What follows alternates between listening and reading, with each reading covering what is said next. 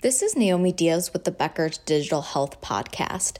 Here is your daily industry news briefing for today, May 24th. First, to get artificial intelligence to patients faster, health systems could standardize their procurement processes and the government could clarify the regulations for the technology, researchers from University of Miami School of Medicine and New York City-based Weill Cornell Medicine say. Aziz Seixas, PhD, a study senior author and interim chair of informatics and health data science at University of Miami School of Medicine, said, quote, While some AI technologies have made it into the clinic, most of these have come from large conglomerates like Google or Amazon, end quote. Health systems each have their own procurement procedures, a challenge for AI and digital health startups to navigate, according to the study published in the Journal of Medicine Internet Research. So the companies often give up on hospitals and instead pitch directly to consumers and employers. Startups also have difficulty affording randomized clinical trials, while the FDA could better differentiate between AI, digital health, and medical devices for its regulatory approvals, the researcher said. They recommend academic health systems step up to help, help in both areas.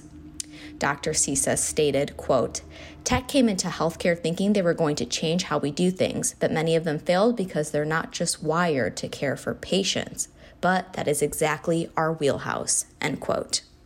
Second, Chapel Hill, North Carolina based UNC Health will pilot Epic and Microsoft's generative artificial intelligence tool that automatically drafts message responses. On April 17th, the EHR vendor and Microsoft partnered to train Azure OpenAI on a large collection of information so it can asynchronously draft responses to patient messages for providers. UNC Health will begin the rollout of this tool to 5 to 10 physicians, according to a press release from the hospital.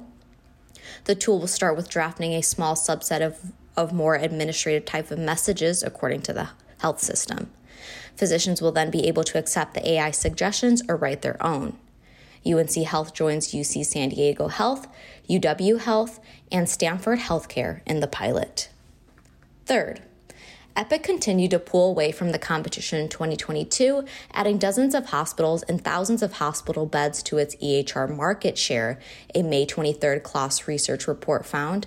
The second place acute care EHR vendor, Oracle Cerner, saw a net gain in hospitals last year, but a loss in beds as it added only mostly standalone facilities to its portfolio. Here are the EHR vendors by hospital market share for 2022, according to the port, report. Epic stands at 35.9%, Oracle Cerner start, stands at 24.9%, Meditech stands at 16.3%, CPSI stands at 8.2%, Altera Digital Health stands at 3.7%, MedHost stands at 2.5%, and Azalea Health stands at 0.4%. If you would like the latest health IT and digital health industry news delivered to your inbox every morning, subscribe to the Becker CIO and Health IT Review e newsletter through our website at www.beckershospitalreview.com.